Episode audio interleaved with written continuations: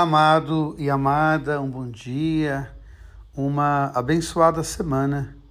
Hoje, Atos dos Apóstolos nos narra a trajetória de Estevão e a mentira que armam contra Estevão. É muito interessante que poderosos muitas vezes usem da mentira para alcançarem os seus objetivos.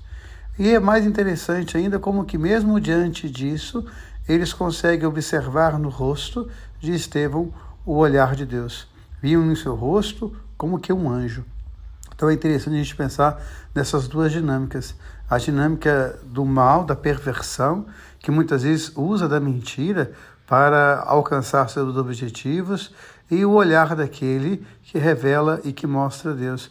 E nós somos convidados a nos perguntar todos os dias o que nós queremos fazer. Revelar o Senhor Deus com a nossa vida ou sermos tocados pela perversão e agirmos em nome do mal. E o Evangelho nos narra Jesus falando por que, que as pessoas buscam. E é interessante nos nossos dias. Você que está ouvindo a mensagem, qual é o seu objetivo ao buscar o Senhor? Qual é o seu objetivo quando você diz eu creio em Jesus Cristo? Qual é o seu objetivo quando você busca o Senhor Jesus na sua vida? Então é muito interessante porque as pessoas iam a Jesus não porque ele revelava Deus, não porque ele convidava as pessoas a revelar Deus.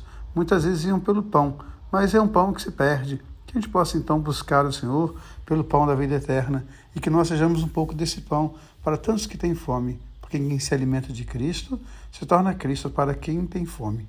Uma boa semana. Deus ama você. Deus ama em você. Amém.